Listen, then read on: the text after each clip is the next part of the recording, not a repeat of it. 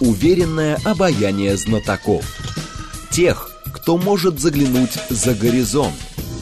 Они знают точные цифры и могут просчитать завтрашний день. Умные парни вновь и вновь выходят в прямой эфир, чтобы многое нам объяснить. Программа предназначена для лиц старше 16 лет. 15.06, столица радиостанция «Говорит Москва», 94.8, микрофон Евгения Волгина. Мы с вами продолжаем. Наш умный парень Михаил Делягин, зампред комитета Госдумы по экономической политике, доктор экономических наук. Здрасте, Михаил Геннадьевич. Здравствуйте. Наши координаты 7373948, телефон, смски плюс 7925 888 948, телеграмм для сообщений «Говорит МСК-бот». Смотреть можно в YouTube-канале «Говорит Москва». Стрим там начался. Топовая новость сегодняшнего дня, экономическая. Это это правительство... Ой, нет, это не про НДС, а про НДФЛ. Просто про НДС тоже пришло, про апартаменты. В Госдуму внесли законопроект об НДФЛ в 13-15% для удаленщиков и фрилансеров, которые в том числе перестали быть налоговыми резидентами России. Ну, как карательная машина до них добралась. Не, подождите, подождите. Во-первых, конечно, классная карательная машина в размере 13%. Да, это уже само по себе смешно. Ну, постепенно. Да, да, да. Как знаете, хвост вот, у кошки. Э, да, потихонечку. Во-вторых, да. простите, а если человек перестал быть налоговым резидентом Российской Федерации? Как он да? будет? На основании чего на него распространяют налогообложение? Это я вас и хотела спросить. На основ э, лап, ушей и хвоста? Но уже вернется когда-то. Нет? Ну, во-первых, если вернется, то он станет налоговым резидентом. Ага. Да? А во-вторых, не факт, что вернется. Но, Скажем, если быть... вернется Анатолий Борисович Чубайс, то я думаю, что многие заплачут горько. Согласитесь? А, Все возможно. Все возможно. Но вряд ли он вернется. А кроме конечно. того, маленький нюанс. Угу. С некоторыми странами, куда народ массово уехал на удаленку, у нас не разорвано соглашение об избежании двойного налогообложения. То есть, работая там, они теоретически должны платить налоги там. Ну, многие скандалы. Знаете, там на Бали люди, которые пытаются работать не программистами на удаленке, а аниматорами прямо на месте, их там ловят, объясняют, что, товарищи, вы не туристы, вы не должны отнимать деньги у наших аниматоров, шли вон отсюда. Угу. Вот.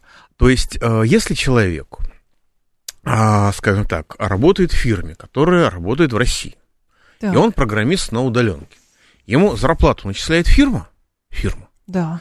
Сидит он в Крыжополе, в Москве или где-нибудь на Бали, на тех же самых. А с точки зрения бухгалтерии это несущественно. То есть, конечно, и, и более того, бухгалтерия не знает, где сидит этот программер, ей это не интересно.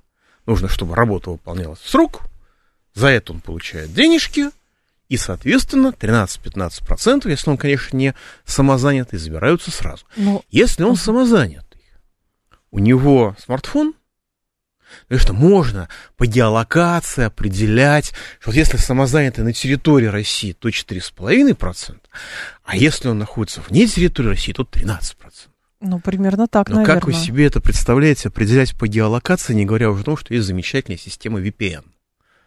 Вот я, например, когда смотрю какие-нибудь фильмы, а у меня, или там сериалы, то я сильно подозреваю, что у меня геолокация какой-нибудь Киев, или Вена, или что-нибудь еще нехорошее. Угу. Возникает детский вопрос. Ну, те фильмы, которых у нас нет на кинопоиске. Возникает детский вопрос. А, простите, пожалуйста, а если у человека VPN включен? Он автоматически становится, прекращать быть налоговым резидентом и становится а, налоговым вот нерезидентом. Ходит человек по улице, да. ну, решил посмотреть, что там в Фейсбуке решил с кем-то списаться. Запрещенный он ее заблокировал. Фейсбук у нас, у нас запрещен, мета а. запрещена, а Фейсбук запрещен, а пользоваться Можно. Фейсбуком можно. Такие дивные парадоксы. Скажем, у нас до сих пор очень много людей ведет бизнес в Инстаграме потому что там сократились аудиторию, но ауди... ну, поскольку переходить некуда, угу. потому что те замены, которые предложили, выглядят как-то анекдотически, я так и не смог научиться ими пользоваться. Некоторые остались в Инстаграме. Ну, хорошо, вот человек продает свои там тортики через Инстаграм. Получается, что по факту он уже не самозанятый, а 13-15%, потому что VPN. На самом деле, скорее всего, это такая некоторая декларация. И когда эту декларацию не будет работать, провозглашали, не, она будет работать. Если я дал интервью, что все козлы, потом уехал отсюда и там продолжаю работать здесь, ну да, 13-15% меня вручную оформят.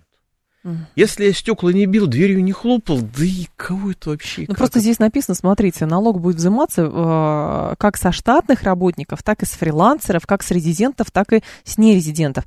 И важно здесь понимать, действительно, то есть, э, если есть какая-то государственная компания, которая или частная, зарегистрирована здесь, но сотрудник живет, не знаю, там в Баку, например, то автоматически он уже и так за него платил 13%. Вот, Совершенно я верно. не понимаю. Да. Совершенно верно. То есть это касается тех, кто работает неофициально, но они и так нарушают действующего законодательства, если кто не знает до сих пор. Это касается ИПшек, это касается самозанятых. Все. Но так... большинство людей, которые работают, свои 13% платят так. Так я просто тогда пытаюсь понять, а что это за законопроект? Он был изначально подготовлен нет, для того, чтобы наказать нет, тех, кто изначально уехал, или хотели что? сказать, что, ребята, вот вы хотите жить на другой территории, вот, пожалуйста, вы тогда будете платить 30% с НДФЛ, как граждане этой территории. Потом, естественно, вся наша московская жмеренка жутко взвыла и сказала, что не-не-не-не-не, это негуманно. И, соответственно, решили, ладно, будем, будем облагать как всех. Ну, вот такой вот компромисс и получается, судя по всему. Угу. Но это даст какую-то прибыль в бюджет или это да просто... какую-то прибыль не даст в бюджет. Ну, слушайте. Ну, понимаете, если это не будет работать, какую-то прибыль даст в бюджет? Ну, кто-то заплатит, кому-то что-то повысит, кто-то огорчится, кто-то напугается. Ну, а с другой стороны, угу. вот если бы вы мне платили гонорара за этот эфир, это дало бы прибыль в бюджет, потому что мы поговорили. Но вы же, вы же приглашаете гостей по-дружески. Поэтому да. и Обеспечиваем точки... вам цитируемость, между Поэтому прочим. А это этой... иногда дороже гонорара, знаете ли, Михаил Геннадьевич. Скажу вам по секрету, это всегда дороже гонорара, вот. особенно если учесть, какие гонорары и какая цитируемость, по крайней мере, у вас. Я имею в виду цитируемость. Цитируемость, конечно, цитируемость. конечно. А я надеюсь, что все сильно изменилось с того времени, как я сидел в вашем кресле. Это было очень давно. Вот, но тем не менее, а, финансовый эффект небольшой это создание, ну, такое негативное, дополнительное создание негативной атмосферы в отношении тех, кто уехал. Но они и так чувствуют себя, разумная их часть чувствует себя и так плохо, поэтому, ну, я, честно говоря, не очень понимаю. Я считаю, что логика должна быть другая. Какая? Вот вы приняли гражданство другой страны. А, значит, вы автоматически лишаетесь права занимать любые должности, избираться, быть избранным, а, занимать руководящие должности в любых компаниях, связанных с государством, и, скорее всего, преподавать общественные науки, если вы не какой-то уникальный специалист. Второе. Вы должны платить подоходный налог не по ставке Российской Федерации 13%, угу. а по ставке той второй страны, чье гражданство вы имеете. Но вы же не отказываетесь при этом от русского гражданства. И работаете, например, в России. А почему платить надо по... А потому что лояльность бывает одна. Двойное гражданство – это очень сильное лукавство. А, Знаете, как граждане Средней Азии принимают российское гражданство, чтобы не служить в армии ни там, ни здесь? Я думала, потому что здесь социалки больше. Ну, и по этой причине тоже. И по этой uh-huh. причине тоже. Но вот я сегодня спросил вице-премьера правительства Российской Федерации, а какой вообще смысл для России быть членом ЕАЭС, Европейской организации Евроазиатского сотрудничества, а, в которой, в общем, нас все используют, а мы только обтекаем. Ответ был потрясающий. Вы знаете, а гастарбайтеры много работают в России.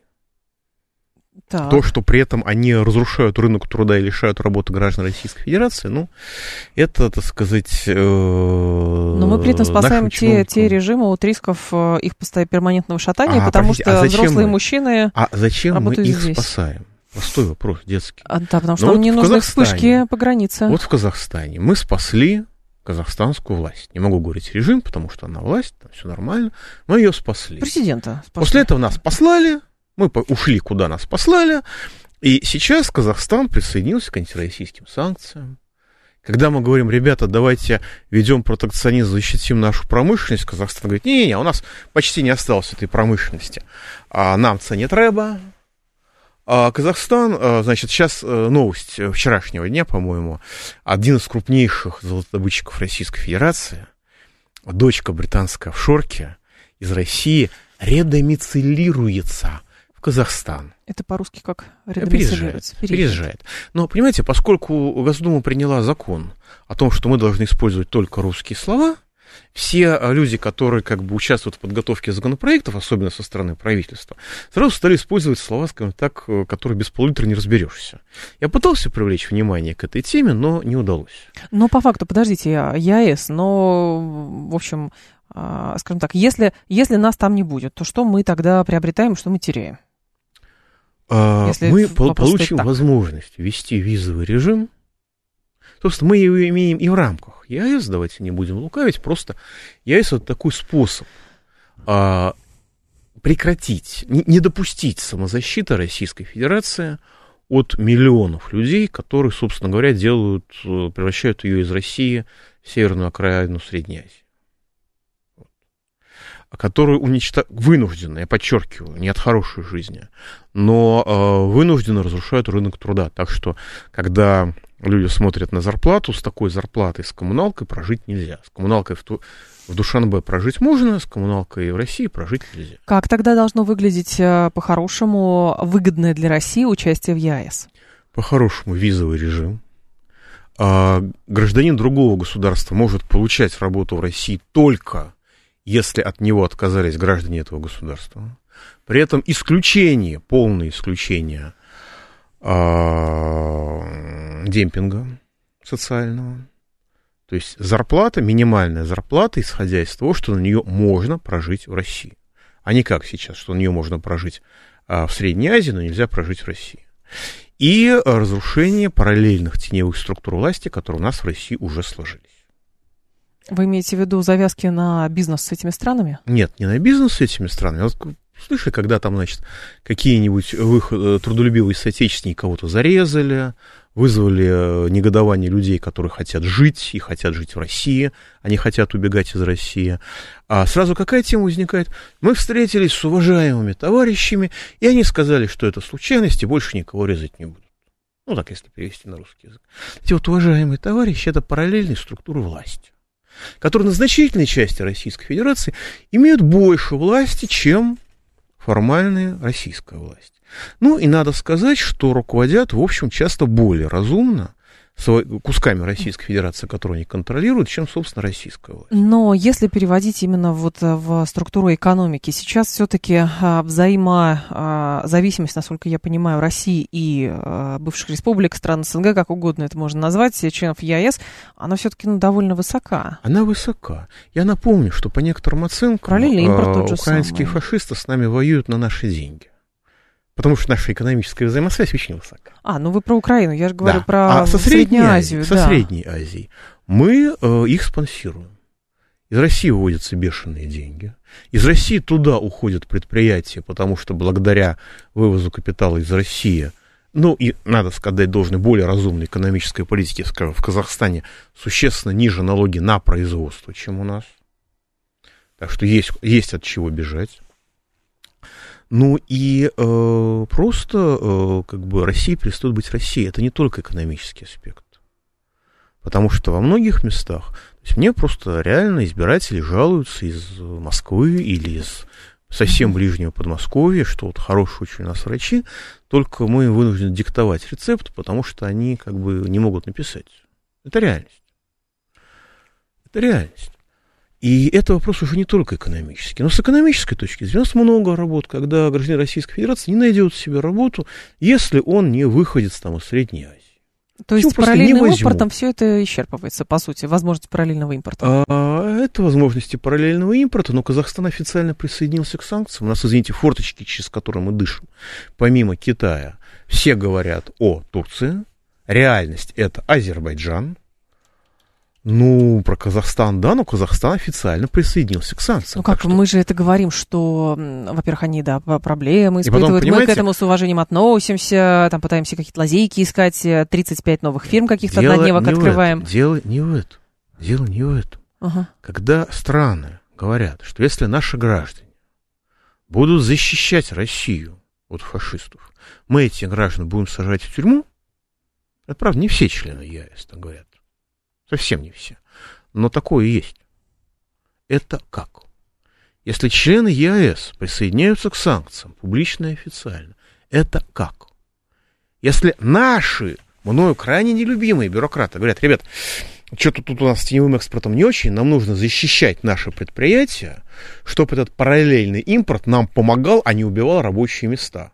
И такие страны, которые имеют население, как э, административный округ Москвы, говорят, не-не-не-не-не-не, шалите, ребята, мы свою промышленность угробили, и вам не дадим восстановить, нам это не треба, нам это не интересно.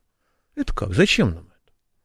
Ну вот, Вице-премьер правительства России мне дал исчерпывающий ответ, потому что тут мигранты трудолюбивые много работают в России.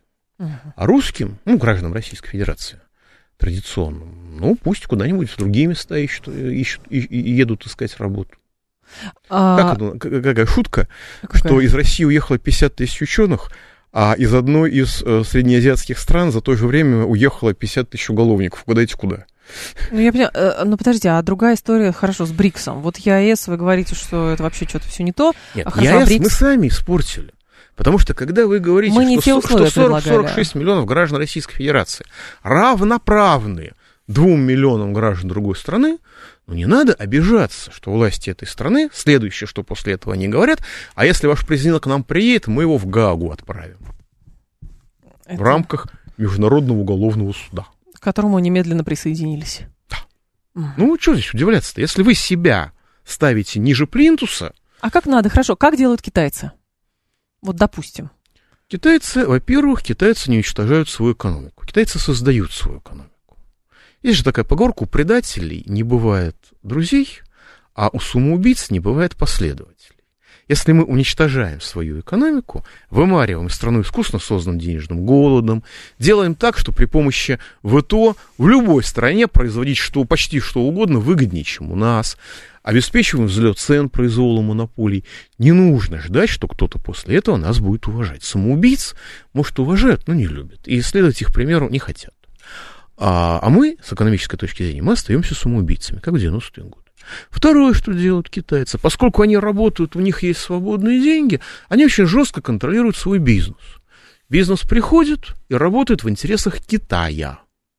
Любой бизнес, мелкий, крупный, любой. А, мелкий бизнес не так жестко. Но, скажем, когда в 2017 году в Красноярском крае местные бизнесмены жутко негодовали, там лесозаготовки, там дело темное, по поводу засилия китайских фирм. Писали всем – Президенту, прокурору, губернатору, всем писали. Отчаялись, в конце концов, написали Си Цзиньпиню. Угу. Через годик, общаюсь с человеком, напоминаю эту историю, так лицо дергается, говорит, знаешь, после того, как написали Си Цзиньпиню, стало полегче. Может быть, это случайное совпадение, но это факт имел место. Вот. Дальше по поводу внешней политики. Вот есть такая страна Франция замечательная страна. Она 80, ну, до 85% на, э, производства электроэнергии на атомных электростанциях. Уран она получала из Франции, теперь она уран из Франции не получает. Поэтому атомные электростанции останавливаются. Ну, там э, французские там войска работают, совсем накосячили, и, значит, там ЧВК «Вагнер» обеспечивает сейчас революционный порядок. Откуда же Франция, враждебная Россия, и делающая все для того, чтобы нам нагадить и нас уничтожить, берет необходимый ей уран. Неужели? Из Казахстана. Угу. Из Казахстана берет. А Российская Федерация такая сидит, щелкает своей э, передней частью и говорит, да-да, это свобода предпринимательства. Каждый имеет право сотрудничать с кем угодно против интересов Российской Федерации. Ну, мы же сами за аммиакопровод Ребята, трясемся. не обижайтесь после этого. Если вы торгуете с врагом, не обижайтесь. Хорошо, а зачем мы тогда настаиваем на свифте и на аммиакопроводе? Ну, Swift это просто удобно, а Миакопровод, я думаю, что там соответствующая э, российская фирма затрудняется построить порт для транспортировки аммиака на территории Российской Федерации. Ну и, соответственно, зачем строить что-то у себя, когда можно экспортировать через Украину? А можно еще вспомнить, что «Газпром» платит Украине за прокачку газа по ее территории до сих пор. И когда один депутат поднял вопрос об этом, то, знаете, Госдума до сих пор расследует деятельность не «Газпрома», а расследует деятельность этого депутата. Mm. Как он посмел сказать, что дважды два четыре? Назвать, а, назвать а, Украину террористами, укра- украинских террористов террористами, когда российское государство их террористами не признает. Очень интересно. А, если сравнивать, э, хорошо, про китайцев поговорили, но вот есть у нас такая структура БРИКС, на которую у нас фактически начали молиться, говорят, что это вся общая фронта, скоро доллару придет заставь, конец, заставь, и БРИКС... Э, заставьте чиновников Богу молиться. Это про Бога поговорка, а уж про БРИКС-то и тем более. Ну, БРИКС э, как, как структура и наше участие в ней, как вы оцениваете? Наше участие в ней позитивно, только это еще не структура, это, извиняюсь, клуб который находится в стадии превращения в структуру, находится в этой стадии достаточно давно. БРИКС – это объединение государств, которые хотят развивать себя, не подчиняясь глобальному финансовому спекулянту. Китай, Индия, Россия, Бразилия, Южная Африка. Но все эти страны параллельно еще торгуют и с э, враждующим с нами э, Западом и так далее. Так чем принципиально а, так БРИКС и наше участие? тоже торгует с враждующим с нами Западом. Простите, пожалуйста. Со странами враждующими мы, с Российской Федерацией, мы через, понятно. Российская Федерация через Украину газ прокачивает в Индию, что ли? Нет. Нет. В Индию отдельно идет э, Наверное. нефть э, танкерами. Я надеюсь. А в чем разница тогда отношений России в ЕАЭС и в БРИКСе? А, БРИКС – это большие государства, которые способны к саморазвитию, которые занимаются своим развитием. Иногда наступают нам на пятки, но в основном мы сотрудничаем. И договориться можно. В ЕАЭС да. это страны, которые уже можно цитировать китайских дипломатов, не жизнеспособны сами по себе. И это страны, которые в силу небольшого населения, в силу разрушенности экономики, в силу огромного количества разнообразных проблем, они вынуждены искать, кто будет их опекать. Кто будет их контролировать? Кто будет им говорить, ребята, вот ведете себя так, за это получаете вот это. Если вы ведете себя не так, значит придет другой руководитель. Вот Российская Федерация делает не так. Российская Федерация говорит, ребята, наши олигархи осваивают российский рынок. Присоединяйтесь. За это вы пожмете нашим чиновникам руки и скажете им несколько приятных слов. Правда, со второй частью задачи не у всех получается. Некоторые говорят периодически неприятные слова, из-за чего возникает всеобщее возмущение. Но на этом требования к ним заканчиваются. Угу. Мы отдаем им свой рынок, мы отдаем им свою страну, что, вообще говоря, неправильно с моей точки зрения, и ни, ничего взамен не требуем. Ну, это глупость. Как его бережного отношения? Чего? Бережного отношения это, простите, пожалуйста, бережное отношение, это когда людей ножами режут, правильно я помню? Понимаю? Нет, это другое. Или когда мы строим в Киргизии 9 прекрасных школ. Там внушительно. Я за было, то, да. чтобы строить в Киргизии 9 прекрасных школ. Я за то, чтобы построить за границей России 900 прекрасных школ. Но при этом, чтобы одновременно похожие школы были в России.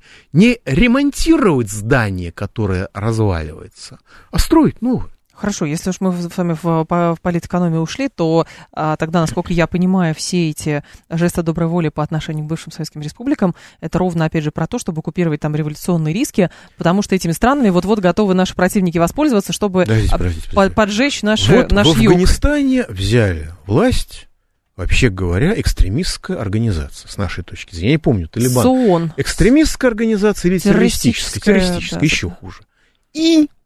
Что? И где у нас проблемы с Афганистаном? А нет. А нет. Посол Более говорил, того, нормальные мужики. Мы с ними даже переговоры провели. Все, все ничего, все, все не так плохо. А, простите, пожалуйста, мы поддерживаем там режимы, которые не жизнеспособны, которые не способны даже, э, так сказать... Э, но китайцы делают то же самое, скажется вам. Китайцы делают то же самое, но попробуйте что-нибудь пикнуть в сторону Таджикистана. Mm. А, как, сколько земли отдал, э, извините, в сторону Китая, и сколько земли Таджикистан отдал Китаю? По-моему, по Таджикистан, там были спорные территории советских времен, как зайки все отдали. Это просто про землю. Китай а, реализует там масштабные инвестиционные проекты. И пусть кто-нибудь попробует из местных заняться хотя бы конкуренцией с этими проектами. Его просто не будет завтра. Михаил Делягин с нами, зампред комитета Госдумы по экономической политике, доктор экономических наук. Новости, и мы продолжим. Уверенное обаяние знатоков. Тех, кто может заглянуть за горизонт.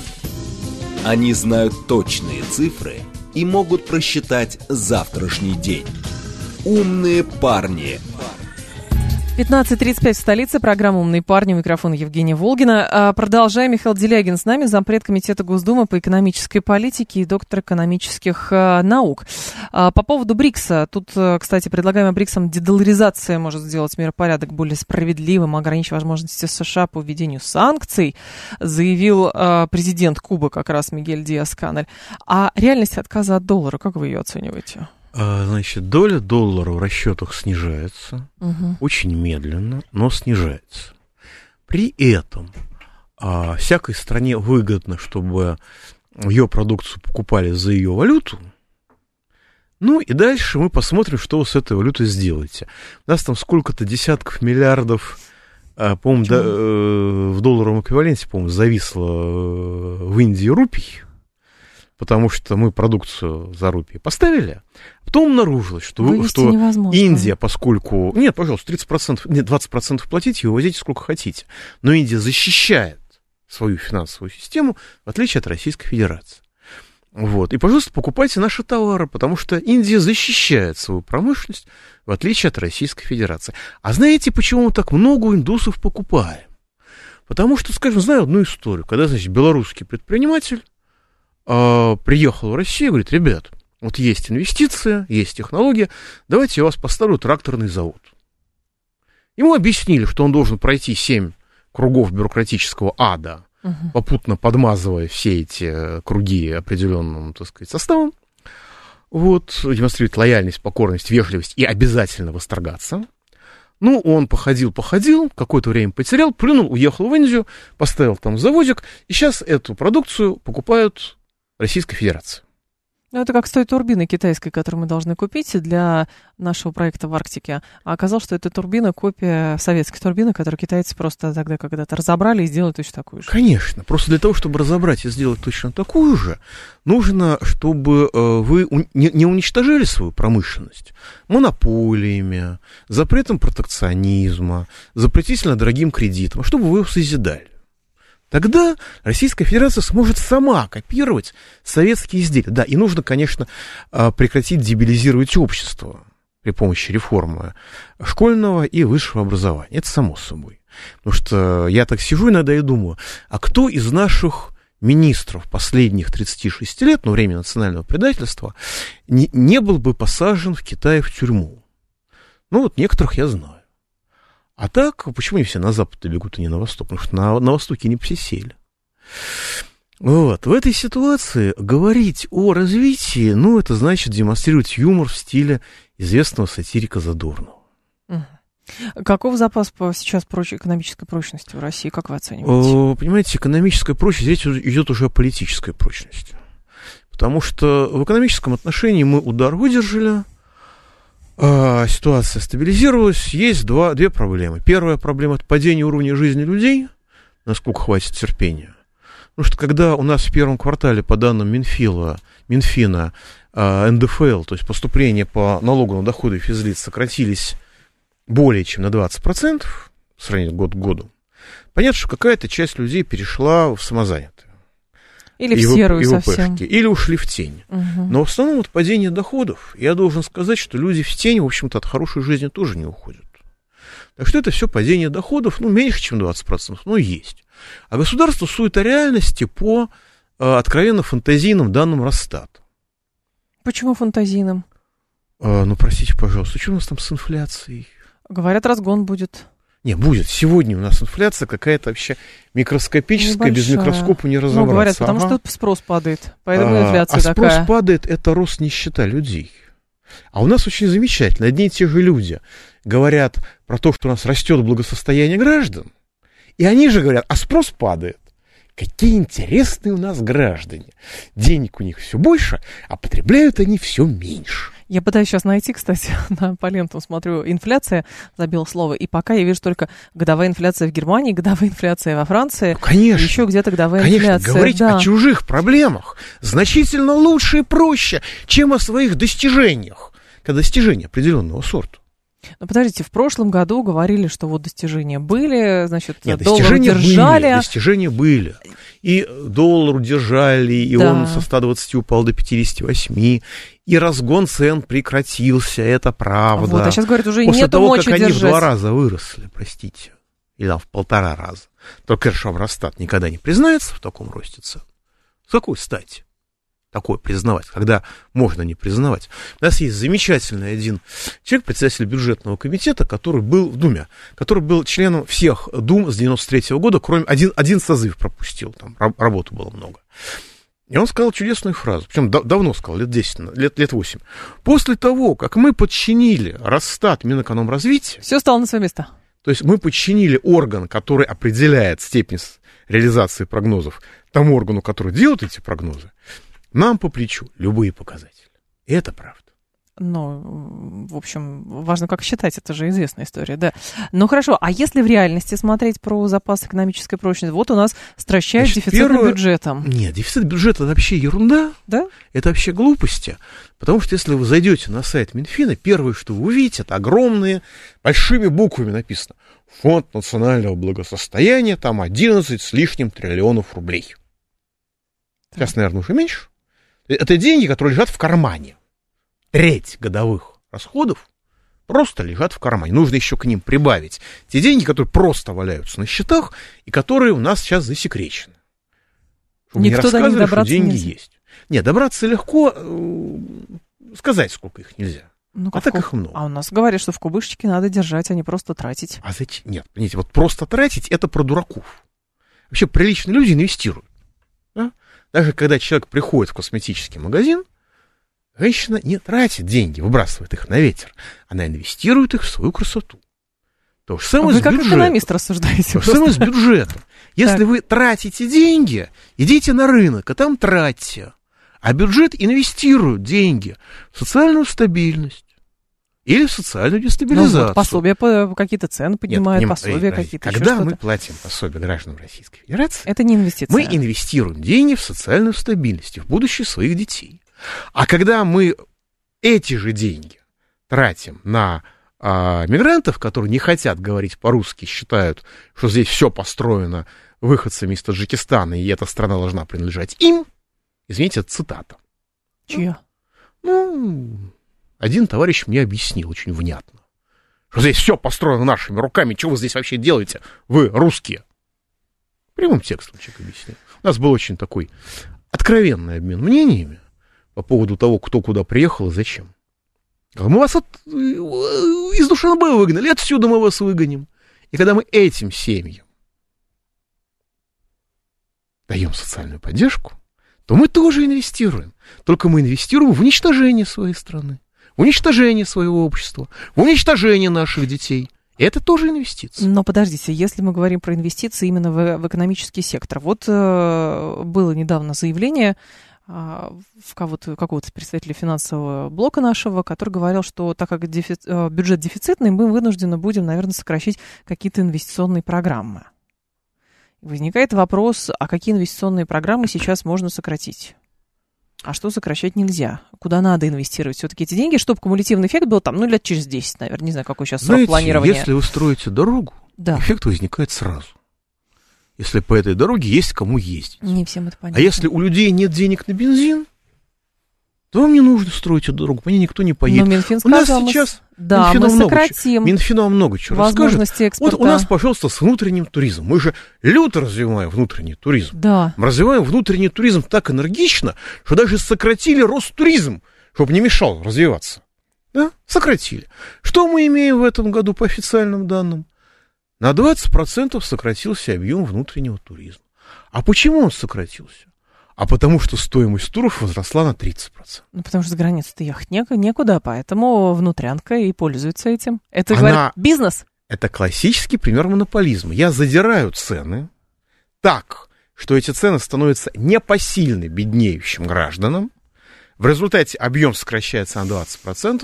Я получаю 4% чистого дохода плюс экономию на издержках. Это монополизм. Если вы не ограничиваете произвол монополий, вы умираете. Вас монополии душат как удавка, и так, себя тоже. Так у нас же говорят, вам никто не мешает туристическую фирму открыть, пожалуйста, открывайте, пожалуйста, отельчики свои стройте. У нас же не государство ну, делает. во-первых, если вы строите отельчик, да. дальше у вас возник, может возникнуть много вопросов с тем, что ваша земля кому-то понравится. У нас вот в Ставропольском крае, в Кахминводах, построили отельчики люди. В 90-е годы еще некоторые построили. Он приходит в прокуратуру, говорит, ребята, а вы знаете, а оказывается, вы же эту землю купили у профсоюзов. которая была пустой. Вы облагородили, обиходили, построили отельчики. Ну, а профсоюзы-то ее незаконно заимели, незаконно вам продали. Так что мы сейчас ваше хозяйство отчуждаем собственность государства. Ну, как-то это дело приостановилось, но эта тема такая серьезная остается. Это один вопрос про защите вашей собственности. Казалось бы, что проще? Если мне незаконно продали землю, должен быть наказан тот, кто ее незаконно продал, раз. Хорошо, я могу там заплатить за нее какой-то штраф, если я точно не знал, что это незаконная продажа. Но если я построил на ней инвестиции, инвестировал в нее, то эти инвестиции, они должны быть защищены. Не-не-не-не-не-не-не-не-не. Нет. Это ваша проблема. Если вы занимаетесь в России бизнесом, это ваша проблема. Так я Второе. Да. Отлично, занимайтесь туризмом, то кто будет ездить, когда Но у люди людей же- нет денег? Ну, люди же едут все равно. Люди едут. Посмотрите, э, говорят, В Сочи Дагестане, забито. не, не, на- н- вот в Со- Сочи едут люди не очень умные. Я могу, извините, конечно, меня за это, но я могу сказать, что вообще говоря, сейчас нужно ехать в Дагестан. Так. Наверное, и в остальные э, регионы Северного Кавказа тоже надо ехать, там в Ставрополь надо ехать, не в Кахминоводы, которые, наверное, тоже забиты. Вот я был на Новый год в Дагестане, в Махачкале, немножко поездил по стране, мне очень понравилось, при том, что я, в общем, попал там э, в зону массовых протестов. И я должен сказать э, честно и официально, что для туриста это абсолютно безопасно. То есть люди борются за свои права порушенные, люди выясняют сложные многоуровневые отношения, но если вы турист, то, дорогой, отойди, пожалуйста, в сторонку и не мешай. Так все-таки история с туризмом. Я пытаюсь понять. Я понимаю, что там право собственности и так далее. Так далее. У Но вот нас есть- сейчас текущее. Значит, у нас есть зоны едут. бурно развивающиеся, Да. стремительно. Скажем, в Дагестане три года назад люди не знали, что такое кафе для туристов. И первые гиды, которые возили туристов по красивейшим маршрутам, они договаривались с местными жителями, слушай, нам родственники приедут из России, Приготовь. мы тебе заплатим. Человек его угощал, потом долго удивлялся, почему у, так сказать, э, жителей Дагестана, из у местных жителей такие э, родственники из России. Только если что, русские. э, это самое, Дагестан тоже часть России, поэтому как Нет, ну, из другой, да, да, конечно, из, из, из остальной России, Да. да. из остальной России. Да. А, ну, там что-то объясняли. За три года бурный рост, бурный рост кафе. Ну так не все так плохо, как вы нет, рисуете. Нет, вот в Дагестане идеальная ситуация. Но я говорю в целом по стране. Я говорю по стране в целом. Когда официальные данные, РИА Новости сообщают, на 20% сократился объем внутреннего туризма, может, на 30% Стало дорого, выросли да. цены. Коллеги, а это ж неправильно? Неправильно. Ну, Нужно же с ценами что-то делать. Нужно как-то ограничивать произвол монополий, наверное. а Даже в монополии здесь сфере. какие в, ту- в туристической сфере? Я просто пытаюсь понять. Ну, а отели частные там. Монополия что там? это не тот, кто владеет 100% рынка. Так. Монополия это тот, кто может влиять на рынок. И влияет. Вот, например, у вас есть маленький санаторий под Москвой. И вокруг тысяча таких же санаториев. И вы видите, что половина из них сдорала цены. Бум! И они стали зарабатывать там, на 30% больше. И вы думаете, так, а я тоже хочу зарабатывать на 30% Ну, больше. это общее явление, да. Это и называется произвол монополий. Когда вы по отдельности вроде каждый сам по себе, но при этом в совокупности выступаете как одна монополия. Заходите вы на рынок. Да? На рынке же каждый торговец не продает по своей цене. Правда? Там же существует регулирование цены. Не знаю, вот на любой рынок сх- сходить, там примерно одни и те же цены у всех. Совершенно верно. Конечно. А как вы думаете, почему совершенно разных людей одна и та же цена? Это же договорняк. Совершенно верно. Называется произвол монополий. Нет, на самом деле не так, потому что у входа одна цена, на основной части рынка другая, на неудобьях третья. Ну, это как правило. Но тем не менее, свободный рынок существует в галлюцинациях экономистов, которые по своему развитию застряли в XVIII веке. Ну хорошо, с авиаперевозками, вот слушатель тоже пишет, что с авиаперевозками творится? Вроде бы наши самолеты здесь летают, более-менее какое-то квартиры, квотирование существует, но даже та же самая Турция э, невозможно, потому что билеты в три раза дороже, чем э, э, сама гостиница. Ну, Турция воспользовалась своим положением хаба и злоупотребила монопольным положением. Да, мы будем на вас зарабатывать в 4 раза больше. У меня знакомые на Кипр летали через Ташкент. Это оказалось сильно дешевле, чем через Стамбул. Казалось бы. Но это авральное состояние рынка, оно потом стабилизируется или оно в таком виде Нет. может бесконечно Но существовать? если можно грабить русских, то почему перест... то кто заставит перестать их грабить? Никто. Что, российский МИД выразит очередную глубокую озабоченность? Ну, они скажут, что это рынок. Турки скажут, что это, да, мы завышаем Так цены. нет, и у нас говорят, что это рынок. Ну так у нас точно такие же монополии. Просто турецкие перевозчики грабят наших снаружи, а российские субъекты рынка Ну, а как это, изнутри. хорошо, а как это может выглядеть? Вот как сделать так, чтобы авиаперелеты были дешевле? Ну, вот, условно, самый А, простой По метод. стране. Да. По стране. Первое. А, Вы э, просто смотрите структуру цены, а, структуру э, расходов авиакомпаний. И говорите, дорогие авиакомпании, ваша нормальная прибыль такая-то. Справедливо. Ограничение прибыли. Вся история, вся история политической Соединенных Штатов Америки 20 века, второй половины, это переговоры профсоюзов с а, предпринимателями, с бизнесом под патронажем государства о справедливой цене и справедливой заработной плате. Если это не устанавливается, мы имеем заработную плату, ничтожную, когда в стране работают за 20 тысяч рублей, считают это неплохим заработком, а с другой стороны мы имеем абсурдно завышенные цены. Дальше, дальше, нужно развиваться, пожалуйста, развиваем, строим сети аэропортов. Потому что как только мы снизим цены на авиаперевозки, а их же нужно снижать не, с точки, не только с точки зрения авиакомпаний, по всей цепочке, начиная с производства авиакеросина, из добычи этой нефти. Дальше выясняется, что у нас перевозки стали дешевыми, все полезли летать. Авиа, ави- авиасообщение начинает трещать, нужны новые аэродромы. Нужны новые аэродромы, новое оборудование, новые самолеты, добывайте как хотите.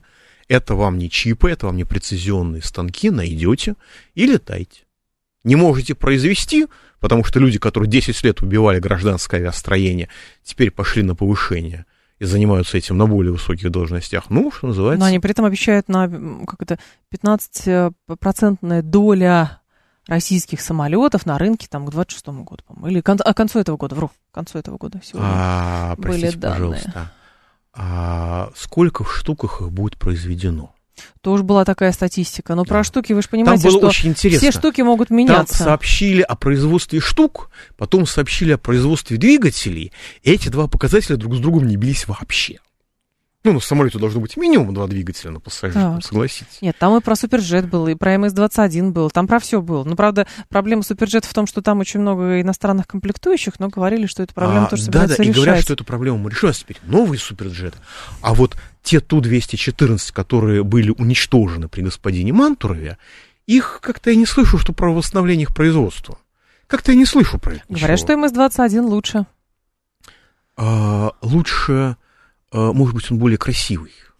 Просто Ту-214 у нас было производство. Его можно было начать производить сегодня. Но не хотят его производить. А вот МС-21, ну, когда-нибудь начнем, там, 3-4 в год. История с ипотеками. Средняя ставка по ипотечным жилищным кредитам в апреле 2023 года выросла на 0,34% пункта, Значит, 8,52. Средняя ставка Это это, ЦБ немножко говорит. лукавая вещь, потому что там работают две вещи. Во-первых, там работают а, разнообразные льготные ипотеки. Льготные ипотеки, они поджимаются, их чуть-чуть становится меньше, соответственно, средняя ставка растет. Растет. Это первое. Так. Второе, э, жилищный кризис обостряется, и люди э, уже привыкли к тому, что цены растут, э, и 10, и ре- реальный рост цен это больше, чем 10% в год. Там ипотека, там, по-моему, 12%, но это без страховки. Там 10, с- 10,7, 10,9, но это без страховки. Если вы на это, это обвешиваете страховками, то становится сильно больше. Вот. И э, люди надеются, что как-нибудь выкрутимся и берут эти кредиты просто чтобы, ну, просто чтобы жить как-то. Но смотрите, как такое получается, что рынок первичного жилья, насколько я понимаю, затоварен. Из того объема жилья, который был построен в прошлом году, там была монополия. статистика 40 с лишним Так, процентов. настаивать. монополии, монополии. Я застройщик, я строю. И пока я не столкнусь с рыночными ограничениями, пока я могу брать кредиты под новое строительство совершенно спокойно, и я не, не завишу от того, сколько я продам этого жилья, я не буду снижать цены. То есть это воспроизводимая постоянно сама себя схема Это монополия. Это монополия, с которой государство ничего не делает. А каким образом можно с этим бороться? Вам скажут, будет много застройщиков, но будет как э, товарищ, 20 лет назад. Товарищ застройщик, а из чего складывается цена вашего квадратного метра? Угу. Он рассказывает. Дальше мы смотрим составляющие, проводим аудит, выясняется, что его прибыль 50%. Мы говорим, дорогой товарищ застройщик, так же нехорошо, прибыль должна быть 10%. Допустим, дальше он говорит, ребят, ну я же из этих 50% 40 уже отдал в виде взяток. Ну да, гипотетически. Это один вариант. Значит, нужно бороться с коррупцией. Другой вариант. Он говорит, а, ребят, а у меня прибыль 5%, потому что завышена цена на стройматериалы и, так сказать, на господ гастарбайтеров. Они там получают бешеные деньги. Все это нужно проверить. Это реально работа с документами, это работа с фактами, это проверка и установка фактов. У нас люди, которые способны этим заниматься, которые способны прийти на стройку и сказать, ой, мама, ребята, здесь квартиру вы покупать не будете, и вы даже ходить рядом с этим человеком не будете, потому что у него отклонение внутри квартиры 6 миллиметров по высоте 3 метра. А, несущая стена отклоняется 6. Это у меня знакомые а, купили в Человейнике в Москве такую квартирку. Он пришел инженер, посмотрел, сказал, знаете, я бы рядом с этим домом ходить бы не стал. Ну, вы купили, живите, живите как хотите. Но предел как раз а, именно такому развитию рынка существует? Как он выглядит? Контроль. Чисто экономически. Чисто экономически да, да. Стоит пустые, стоят пустые города, построенные человейниками. А застройщики взяли кредиты, объявили о банкротстве, вывели деньги на какие-нибудь Багамские острова и прекрасно там живут. Они же на искровых счетах сейчас, эти деньги, нет? А на искровые счета не все деньги, потому что если вы зайдете посмотреть, то есть корпуса, которые со скровыми счетами, это mm-hmm. выделено отдельно, а есть корпуса, которые без искровых счетов. Но... Прямо в рекламе. Но самое главное, понимаете, вы берете кредит под застройку пятна. Так. Дальше выясняется, ну, сугубо гипотетически, что вы рассчитали геофизику для одного дома, и для 100 домов по отдельности. А для геофизику, где для 100 домов, которые стоят рядышком, вы не посчитали. Что вы будете делать? Вы оставшуюся часть кредита положите в карман и уедете отдыхать в теплые страны. Сказав большой привет российской коррумпированной бюрократии. Но смотрите, очень долгое время ипотека при этом подносилась как а, даже единственно возможный способ а, улучшения жилищных условий. Ну, Я послушайте, правильно понимаю, что сейчас нет? Вот если Уже. вам врут в глаза, зачем вы это цитируете? Я ипотека, у вас, как узнающий человек, спрашиваю. Ипотека, вот как и материнский все. капитал, так. как и субсидирование процентной ставки. Это способ поддержки банков, во-первых, и, во-вторых, профильной отрасли, в данном случае строительного комплекса, под предлогом поддержки граждан Российской Федерации. Но государству тогда каким-то другим образом придется поддерживать граждан в Почему? желании Почему? улучшить жилищные условия. Зачем поддерживать граждан? Объясните мне, пожалуйста. У нас в позапрошлом году естественная убыль населения составила превысила миллион человек. В прошлом году, по-моему, 600 тысяч человек превысила. Реакция государства. А мы раздадим еще несколько сотен тысяч паспортов граждан Российской Федерации выходцам из Средней Азии. Михаил и проблем у нас не будет. Вас послушайте, получается, надо завернуться в саван и ползти на кладбище. Других вариантов нету. Нет, подождите. Ползти на кладбище очень дорого. Я слышала про стоимость гробов, которая выросла на 52%. Да, сегодняшняя была такая статистика, это правда. Так что я не советую вам ползти на кладбище. У вас на это денег не хватит. Особенно, если у вас ипотека есть. А, Михаил Делягин был с нами, зампред Комитета Госдумы по экономической политике, доктор экономических наук. Спасибо вам большое, ждем снова. Счастливо, далее, всегда ваш. Далее информационный выпуск, потом Юрий Боткин. До завтра с вами прощаюсь, револьвере, встретимся.